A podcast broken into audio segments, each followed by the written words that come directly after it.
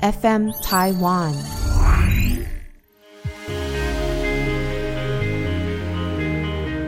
欢迎收听纯言纯语。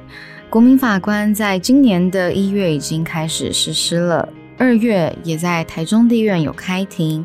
审判长针对国民法官选任出六名国民法官以及两名备位国民法官，但是我相信你到街上问很多人说：“哎，你知道国民法官是什么吗？你有没有收到信？你收到信之后你怎么处理？”我想很多人听到应该还是搞不清楚状况。没错，但是原先预计第一年想要实施三百件，对，我们看今年一百件都有难度哦。嗯，说不定有难度哦。那我们今天邀请到的是黄志豪律师来和我们聊聊国民法官制度的基本知识。好，主持人好，呃，各位朋友大家好，我是志豪律师。那想先请问志豪律师，跟我们简述一下，到底什么是国民法官？为什么要有国民法官？好，其实啊，我觉得用我们用白话来讲啊，国民法官这个制度呢，如果说用法律的语言来说的话，你去看这个，我们有一个国民法官法哈，它的第一条规范的就是这整个制度的一个制度原意。那当然那是讲的很文言或比较官方的讲法，就是说哦，为了维护人民正当哈，去反映人民正当的法感情，然后让人民在这个司法里面有参与啊，去定定这个国民参与刑事审判的这个制度。不过我一直觉得很有趣啊，什么叫做反映国民正当的法感情呢？那就不禁要想到我大概刚入行的时候。其实大家都会常常会把司法的判决拿出来检讨，例如说，哎，这个判太轻啦，那个判太重啦，这个判不够啦，这个判太多啦，哈，为什么孝子判这么重？为什么没有教化可能性的人不杀之类的哈？那像这些的检讨方式，我觉得大概过了一阵子，也会让司法人他们觉得说，嗯，那不如就让人民来判，所以就有了这个制度。那这个制度其实某程度，它可以说是相当大幅度的去借鉴日本的制度。跟欧美的是不太一样的，所以这个人民参与审判呢，我们可以讲大概就比较像日本元的国民裁判员制度，也就是各位会看到三个职业法官哦，加上六个国民法官，大家一起坐着在法台上，一起审判，一起听证据，一起定罪，一起量刑，大概做这四件事。那这个跟陪审团最大的差别是，陪审团是。很少做量刑的了，基本上不做量刑。第二个哈，呃，全世界的陪审团比较少把职业法官跟国民放在一起。刚刚黄志豪律师聊到法感情啊，嗯，我可以举一件新闻来跟大家聊一聊啊。一个爸爸，他从小照顾失能重病的女儿，是照顾她到四十几岁，就这个女儿她是没有行为能力的，是，然后到四十几岁。然后有一天，好像是因为牙痛，呃，需要大家去看医生。嗯，但是这个四十几岁的女儿，她因为觉得很痛，很不舒服，然后在这个过程当中，让这个常年照顾的父亲也失去了求生意志。是，然后他做的方式是先把他的女儿闷死，嗯，然后想要再自杀。嗯。我没记错的话，应该是这样。是这样，我听过这个新闻。对，那这个案件呢，目前其实是被很多人去请求要特赦这个爸爸。嗯哼，因为大家都可以同理说，他并不是故意要去杀这个女儿，是他只是看他这样四十几年，他觉得很痛苦，大家都很痛苦，对，然后想要帮他结束生命。是，那如果像在主持人刚刚提到这个案子里面呢？呃，因为它符合了，可能就是因为故意犯罪的结果，啊，导致有人死亡的状况，所以这个案子应该是能够进到国民法官法庭的。那国民法官的参与，我觉得某程度就可以反映出来。例如，到时候如果说啊，爸爸当然是可能会认罪嘛，哈，那到底这个罪名应该把它定为定性为什么样的情况？有没有减刑的事由？这个就变成国民法官可以决定的事项。所以某程度，我觉得这个制度它的好处也在这里啊。嗯，对。那我们先简单说一下，谁可以担任国民法官？第一，你具有中华民国国籍；第二，年满二十三岁；第三，在地方法院管辖区域连续居住满四个月以上。对。那哪些人不能担任呢？有很多因素啊。那这些因素大家可以上网查一下。那有一个可以特别拿出来说的是职业因素，就是具有法政、军警等特殊职业背景者。我想问一下志豪律师，你对于这个因素不能担任国民法官有什么想法？我觉得是一个很棒的问题啊。呃，主持人观察非常敏锐，在这个问题里面，他特别排除了呃，承认法官、律师、检察官。大学法律系的教授啊，大法官或者是法学生，基本上都是不能够参与审判的。那他的立法理由很有趣，他说这些人都有法律的知识啊，如果让他们参与审判的话，就有点不符合国民法官法的原意，可能也担心到这些人在审判当中会去影响到这个没有法律知识的国民法官的意见。不过呢，我们的国民法官制度就是把职业法官。跟一般人放在一起哈，对啊，那你好像不是很担心职业法官会去影响一般人的意见，是啊，所以这个立法那个时候我有点看不懂。那以国外来讲，我我想这个可能是仿照日本的立法例了，但是以英美、欧美来讲，他们是没有人在限制你的资格哈，包括律师在美国也是必须要面对陪审团的勤务的。那事实上，他们很多人可能更欢迎，就是说，哎。你有，那你进来可以冲淡，或者是带大家做这个更深的讨论，去冲淡偏见。不过，我们台湾可能还是担心审判程序进行顺不顺畅这件事情，所以希望职业法官的掌握度越强越好吧。我在猜测是这样子。但是他们并没有反过来担心说，有一些民众他没有搞清楚量刑的极限，对，然后就反而把一个行为扩大到。总之，你触了这个法，就应该该死。我们我们在这个业界有一句搞笑的话，它不是认真的哈，叫做“整部六法唯一死刑”嘛。啊，那整部六法唯一死刑，意思就是说，不管你做了什么事情哈，反正大家喜欢死刑嘛，对，都都都给他死，对不对哈？那所以我们就在想说，会不会日后有那个法定刑其实不到死刑的罪，但是那个民众竟然觉得说，是啊，很可恶啊，给他死刑好不好？是啊，或者他分不清楚轻重。因为呃，有一个事件，它其实是第四件啊。国民法官第四件是一个虐婴案啊。那这个妈妈呢，她有在网络上希望大家多分享她的情形，然后让更多人知道说这是国民法官的第四件啊。可是我看到留言处，大家都在复制贴上“虐童者唯一死刑”的相关字眼。嗯哼，那你说这些洗版？会不会影响到被抽选到第四届的国民法官他们的情绪？非常好，其实我完全同意呃主持人嘉纯的看法。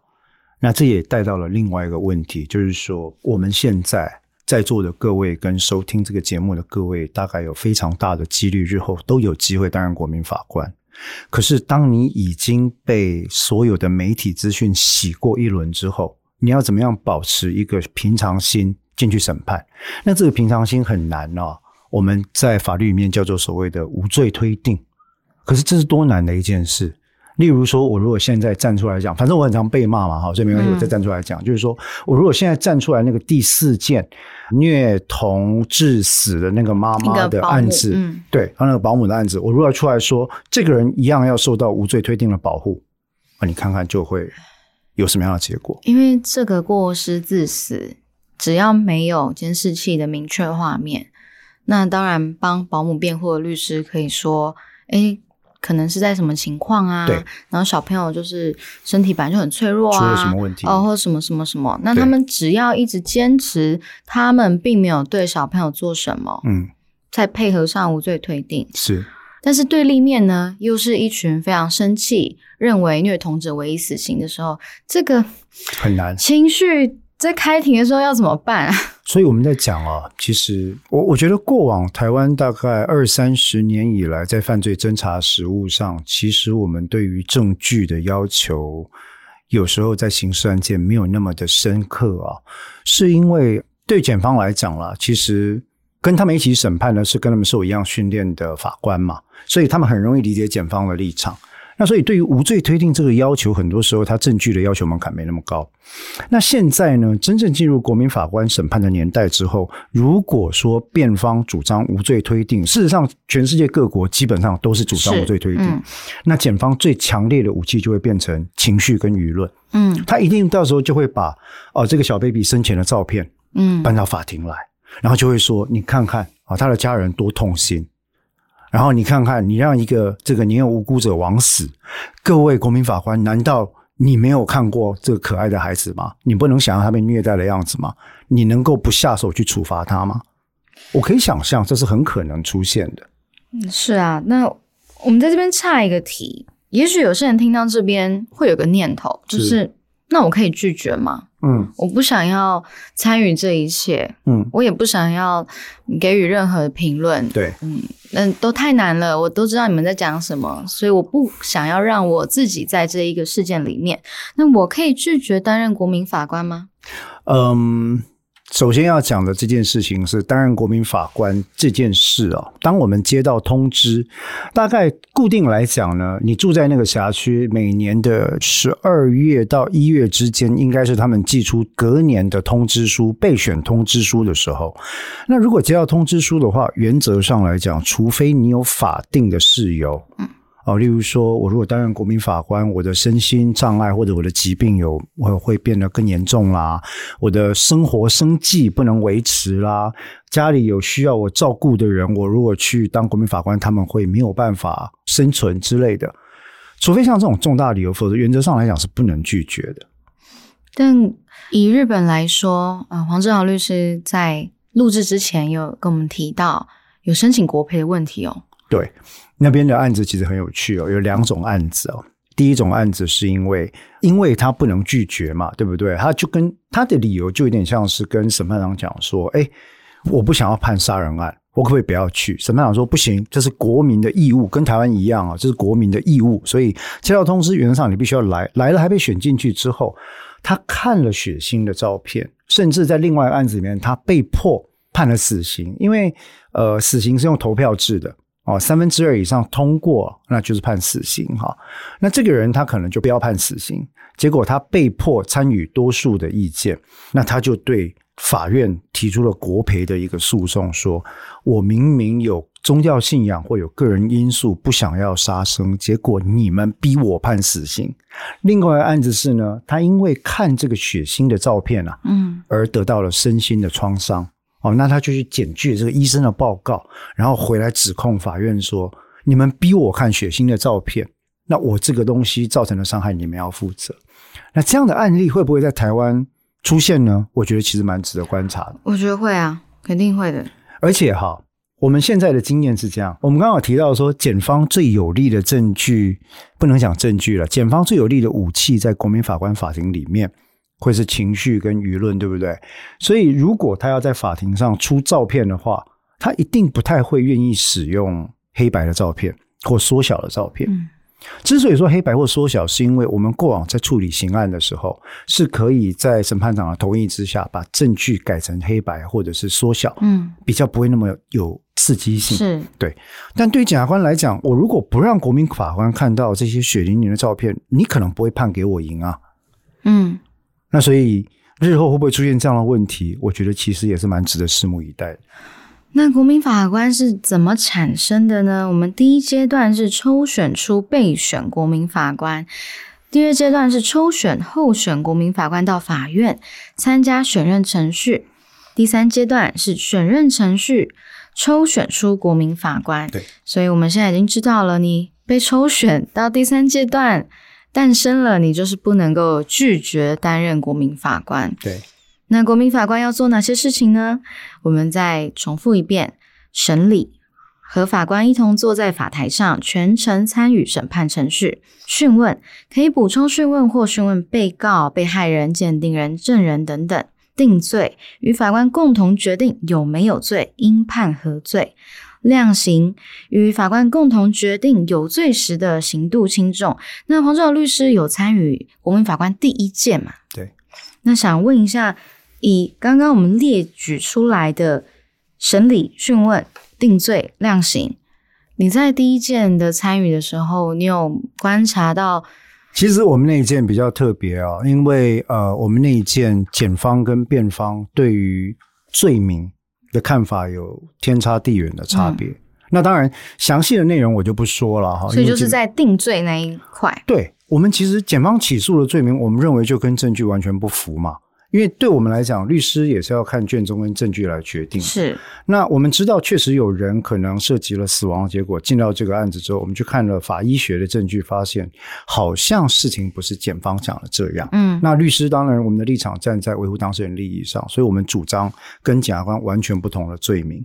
那后来没办法有共识，所以因为我们这个案子的 争论性就比较高，就是你们争论的是在于说罪名不同，完全不同嗯啊。检方可能觉得说，哦，这是一个杀人罪，但我们看了证据，我们认为我看不到杀意在哪里。好，而且很多证据一贯的，尤其是法医学的证据比较不会骗人。嗯他一贯的指出，这个伤口跟杀人的凶残的故意是完全不一样的。嗯所以我们那时候是主张说，这个应该最多就是过失致死的可能性。那所以你看，两方差距这么大哈，到最后国民法官就必须要做一个很不容易的决定。他要站在哪一边？对你到底觉得这个是杀人罪呢，还是过失？还是过失致致死？甚至国民法官也可能根据证据自己做一个不同的认定，说：哎，检察官起诉杀人，辩方说过失致死，可是我觉得搞不好他是要伤害他啊，那伤害致死就是二七七条的加重，我会走伤害致死的路线，也有可能，也有可能，所以到时候就会看证据跟双方怎么去主张这个事情。这边想请郑豪律师帮我们介绍一下，国民法官能参与哪些案件？因为我发现很多民众他们听到“国民法官”这四个字，就以为说，哇，那我好像报名了，然后我就可以挑选我想要判的案件，其实是有一些条件的。有条件，有条件哈。依照国民法官法的规定，其实原本的设计是至少有两大类，一大类是最轻法定本刑十年以上的重罪案件，其实在法律里面算是很重的罪了哈。那另外一大类是因为故意的行为导致有死亡结果的案件。可是呢，现在因为可能因为司法院比较担心说，嗯，制度刚上路，大家是不是不熟？嗯所以目前的案子清一色，在民国一百一十五年的元月一号来临之前，嗯，目前的案子清一色都是有死亡结果的案件。哦，才会进去，嗯，所以大家可能会想象说什么？呃，是不是我要判什么侵占、诈欺啊、窃盗、强盗？没有，没有，现在都没有。如果说在一百一十五年之前都是有死亡结果的案件，其实蛮大条不。觉得一开始的口味有点对太重吗？对，主持人说的很有道理，所以很多很多人民在问说，为什么不反过来？一开始我们让我先们判个小小的，也不要讲小啦，我觉得每一个罪都是平等的，对对好它并没有所谓的比较严重跟比较不严重我觉得都很严重。就是我们罪名罪行轻一点的啊，例如说、呃三年以下啦，或者什么呃妨碍名誉啦，或者是什么窃盗啦之类比较不严，确实有民间有这样的讲法，嗯。因为他们觉得一开始就判有人死亡，结果这个实在是口味太重了。啊，我觉得口味太重，但是我比较赞成是说，在一定刑期以上嗯，的罪，我们再来让国民法官参与。可是，一开始就直接催到底，全部都是有死亡案件的，我觉得也也很吓人。其实是了，对于参与的国民来讲，真的要做好心理准备。对，因为有死亡，就代表说，呃，你大概要看照片吧。是因为很多人其实就算是自己亲人过世，他们都不敢看。我们在心理学上其实有一个讲法是说，哈，很多时候不只是自己亲身经历，包括你目击到有死亡事件或重大的灾难事件，它也可能带出来所谓的创伤反应。是啊，所以其实这一点，我在想，很可能我们的国民法官心里要做好准备。我想大部分的人在参与身边的人的离去，不一定参与到那么完整啊，就是从这个人断气，好，再到我们帮他擦澡，嗯哼，然后再到后面去做 SPA，嗯，我就尽量讲的比较隐晦。是看完 SPA 之后，就是告别式。那这些过程，我想很多人就算是自己的亲人，也不愿意参与。很痛苦。对，那何况是今天突然的被选任，然后要看的不只是一个安详的状况哦，是犯罪现场的状况，对或者解剖的状况啊。我哇，我我我不太知道大家到底有没有办法面对、欸，就是你不能够用一个哦，这是义务，所以你就是都给我看，都给我吞下去，对，这个有点太，我自己会觉得太粗暴了。我觉得确实这部分日后可能需要在实际的审判的时候啊，检验每一个法庭的智慧了。嗯，那当然，这个也会回到我们刚刚提到那个，就是说，把太多的情绪带到国民法官法庭这件事情，到底好还是不好？这件事情，我觉得大家需要再思考一下。因为毕竟刚上路，然后第一件也还没有进入到这个程序，对，我们目前还没有办法去聊实物上的状况。在决定要做国民法官这个题目之前，我也问我自己，我到底希望这一集可以带给大家什么？是。因为其实像志豪律师和范科学有开线上课程，对，那也有很多的民间在推广这件事情，所以要去理解哦，到底它的重要性、必要性等等等等，其实大家可以自己去吸收相关的知识，这样子。那我后来觉得，我们做这一集应该是去用平常接触不到的切点，跟大家聊国民法官。嗯，那我很想要知道说，以至豪律师平时接触到的法官、检察官、律师同业，大家对于这个制度的想法是什么？好问题。我整理一下，大概可以这样讲，就是说，呃，我先从律师的角度出发哦。其实律师界对于国民法官制度是感到普遍有一点担忧啊，有担忧的因素最主要是两大因素。第一大因素是因为国民法官的案件跟过往的刑事诉讼，就是一般的刑事案件完全不一样。他需要律师花费在短期间，例如说几个月之内，大量的时间精力啊，准备案件、访谈证人、取得卷宗、进行调查，然后开始紧锣密鼓的连续几个礼拜做一件事情。那这直接影响到就是律师的生计嘛，就是他收费的模式嘛，哈。照理讲，这样子的案件可能收费要提高，对不对？因为等于说，接下来律师可能这两个月只有这个案子，所以以往如果一般律师一个月可以做个六件、八件、十件案件的话，那现在他这一件的收入要抵上这六件、八件、十件，理论上会变成这样，对不对？问题来了。绝大多数这种因为重罪而进入国民法官法庭的案件，他的当事人是没有钱的。其实经济上多半都是弱势了。嗯那我也不讳言了，会进入重罪法庭的很多都是弱肉相残的悲歌了。嗯，哦，就状况好的人其实不太会进去这个司法程序嘛。好，所以呢，当然我们有一个到叫做法服基金会，是那他也会提供这个法律辅助律师有关于国民法官的一个辩护辅助。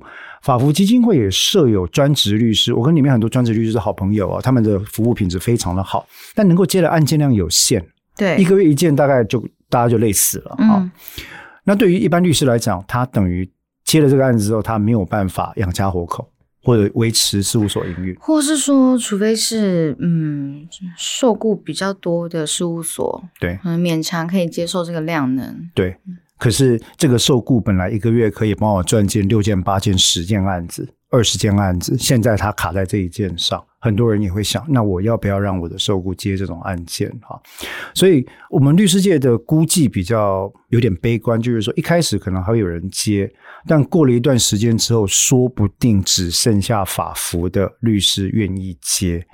第二个则是品质的问题，就算接了之后呢，律师需要像我刚刚说的，做跟一般刑事诉讼完全不一样的工作啊。例如说，最近我们律师界有一个在吵得很凶的议题，叫做啊、是那个修法公务员律师吗？哦不，倒这个倒还好，而而是一个我们在能不能访谈证人这件事情。哦，我知道那个沈教授被对对对拿出来，对啊，有有我们在讨论说，哎，律师可不可以访谈证人？其实这已经是二十年的事情，我们二十年就已经在访谈证人，因为律师本来就要为当事人调查证据哦。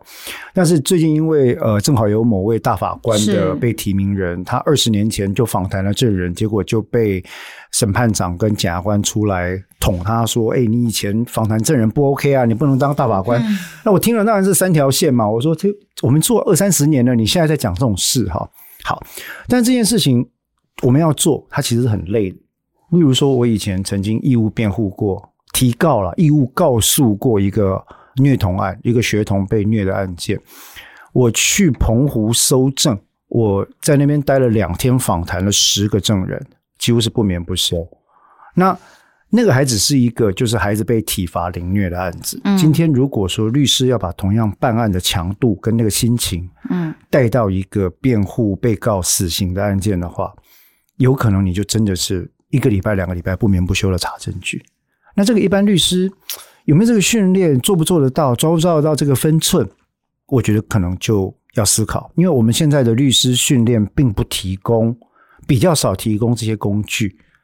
嗯，现在律师训练好像做半年的实习嘛。对，而且大部分都在 就是上课跟事务所写写东西啦。嗯，对，所以这是我们很担心，就是说实力够不够，金钱够不够，这是律师在考虑的两个议题。那检察官这边跟法官这边，对于法官来讲哦，他们最担心的就是，哎呦，我如果放飞，对不对？让你们检辩双方自由发挥，啊，到时候我的法庭给你们搞成好像法庭剧一样，怎么办？嗯，哦，好像以前那个日剧什么大律师古美门，好像唱歌之类的，那还得了啊？他们很很怕，嗯，因为。法官、检察官他们是公务员，生性是比较保守一点的，所以他会希望说：“哎，法庭上绝对不可以失去控制。”那也因为这个担忧，很多审判长就会反过来，在国民法官的案件实施了比一般案件更强的控制。嗯，哦，很多时候我们遭受到的这个指令或要求，是在一般刑案审判长根本不管我们的。是，而且国民法官的案件，审判就会说：“来，你那个这个这个这个什么东西，我通通要管，全部都交上来，我通通要看，什么时候开会我都要知道。”那所以这个是法官方面，法官会不会比以前更严格，更想要控制？那这样的心情会不会延伸到想要控制国民法官的思考？不要说控制了，我这样讲可能不太好。想不想影响国民法官的思考？为什么呢？郑小姐，你想啊，这个案子明明我们如果。照审判长的意思，可能讨论一下午两个小时就可以完成。结果杀出一个八号国民法官郑家纯，一直在问说：“审判长，我觉得那个证据不是你想的这样子啊，我有不同的看法，我要讲话。”嗯，一直讲，一直讲，一天、两天、三天，审议越来越长。嗯，那法院是会急的，因为法院有结案的压力啊。嗯，大家的时间也会觉得说好像卡在这里。好，所以。法官对这些事情是不确定性，让他们感到很焦虑，嗯，感到不安，不安，嗯。那检方最焦虑的是什么呢？以前哦，跟大部分我们台剧所演的不一样，检察官是很少到前线的了，嗯，除非要专案，专案要拍照嘛，哈，专案做业绩，他到前线。大部分的案件都是交给警方侦查。啊，警方把卷宗都问好、包好、收集好了，对不对？报告都打好了，送来给检察官。啊，检察官就厚厚一叠卷，对不对？那检检察官其实很可怜，一个月要办一百件案件。然后呢，他看这个卷宗，他就看一看，说：“哦，好，那我决定要怎么办？要再问一下，决定起诉。”那可是进到国民法院法庭，这些证据就会遭受严格的检视了，不像以前，以前可以轻松过关，现在不一定可以。所以我才说。动用情绪或舆论的情况会不会更明显哦？或者像检察官会不会以后就像美剧演的，开完庭我就跟记者开个记者会啊？我们今天对于这个辩护人在法庭上践踏被害人感情的行为感到很痛心啊！这这个其实我觉得就有可能日后会出现。所以听起来，不管是法官、检察官或律师，大家对于国民法官上路，悲观大于乐观。我不敢这样讲，但是因为制度你已经在推了，也不能走回头路吧？是啊，但是大家确实心里是七上八下，摸着石头过河了，大概这样说了。不过我想。任何事情不要太乐观也是有好处的。哎，是。所以当真正的上路了，我想的是指说第一件，嗯，我们开始真的有国民法官进去参与了，我们才知道状况如何。确实。然后第二件、第三件到，好吧，假设今年目标不可能到三百件，一百件有点困难，我们讲七十件好不好？可能也不容易。那五十件。至少我们第一年有五十件来做一个样本，嗯，那我想任何崭新的事情都会有所谓的阵痛期，当然，然后让每一个人都很不安，因为都是没有体验过的，对。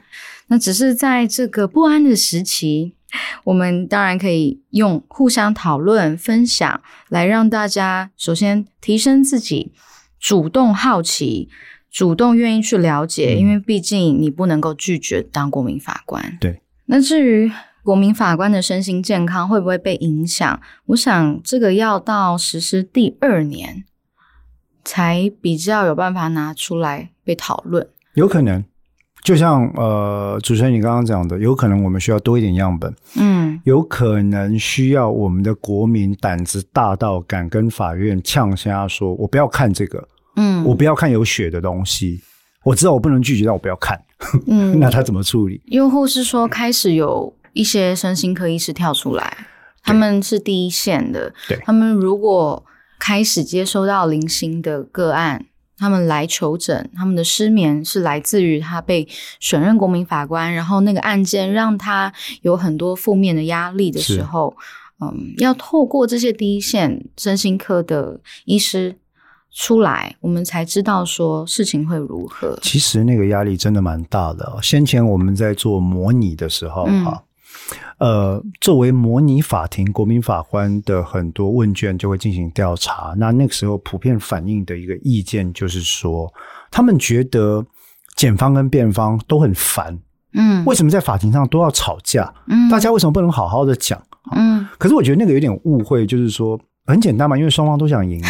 对啊，而且这个是大家立场不一样。但是国民法官就会期待说，哦，我们可不可以好好谈啊？那你们讲话不要这么带钩带刺啊。我我觉得，我觉得这件事情它是因为是建立在模拟，对，如果这件事情是一个真实的，他们就不会有这个回答了。对，可是也显示出，其实一般的国民对于情绪很激动这件事情是不容易现场做他们是反抗的啦，是反抗，会觉得说，哦，你们这样子，我没办法好好的平心静气的听案子。嗯可是这正好是法庭审判的本质，它其实就是一个激烈的辩论嘛。嗯，对，所以对于国民的情绪影响，我觉得日后也很值得观察。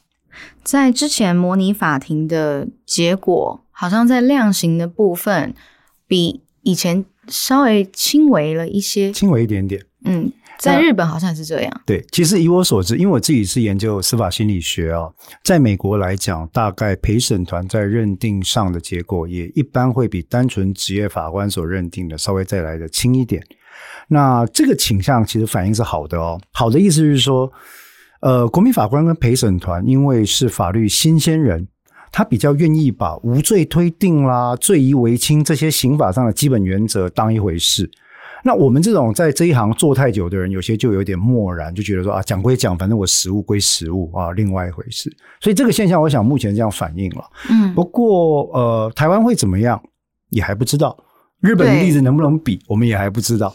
我是认为模拟终究是模拟，可以参考，但不要去很乐观的延伸。那日本的情况虽然目前看起来也是比以前变得比较轻微，但是终究民族性不同，对，我觉得也不能够直接这样平转过来。是但可以提供一个资讯给大家，就是国民法官审判案件的查询系统。是啊，Google 一下就会知道了。目前被排进国民法官的案件有什么？啊，是。啊，都有介绍。对，呃，如果大家对于国民法官制度的一些基本官方资讯有什么问题的话，哈，几乎大家上网，不管你是去司法院的网站有国民法官专区，或者是各个地方法院的国民法官专区，它里面都有一堆资料，嗯你可以是查，就怕各位觉得看了烦了 哈。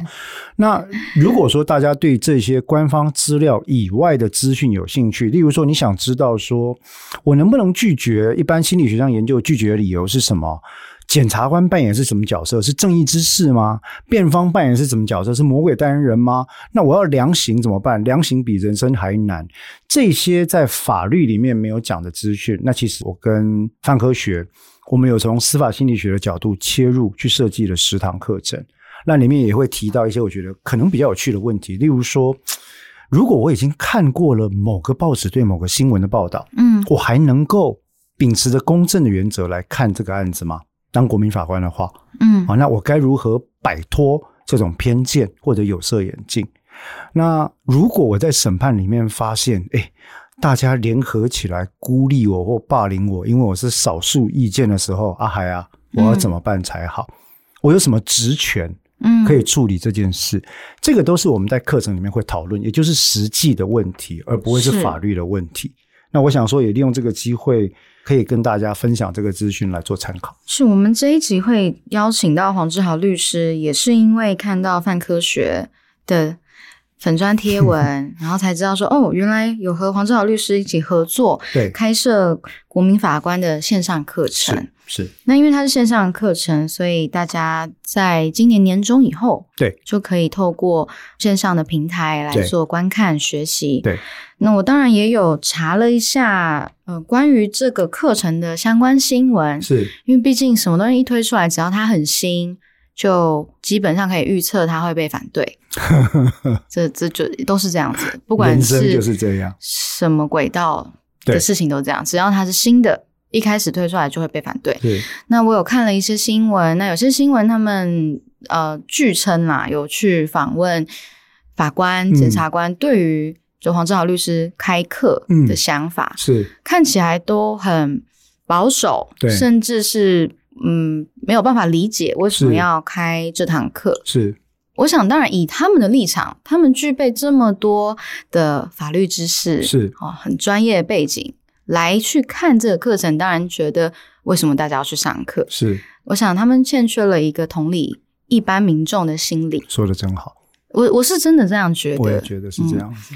就你是法官，你当然觉得这课程很无聊啊。但是，一般民众有时候大家真的都很忙，大家有各自的职业、环境、生活，我们没有空哦去看对呃政府提供那么大一包资料。对，那我想要尊重，我认为是需要尊重想要上课的人。是很很谢谢嘉纯这样讲哦。不过我想做一个有趣的说法是，我其实愿意挑战任何一个法官、检察官来看我的课程。嗯，你会发现这些课程里面根本没有在谈你所看到的那些法条，我全部都在谈科学。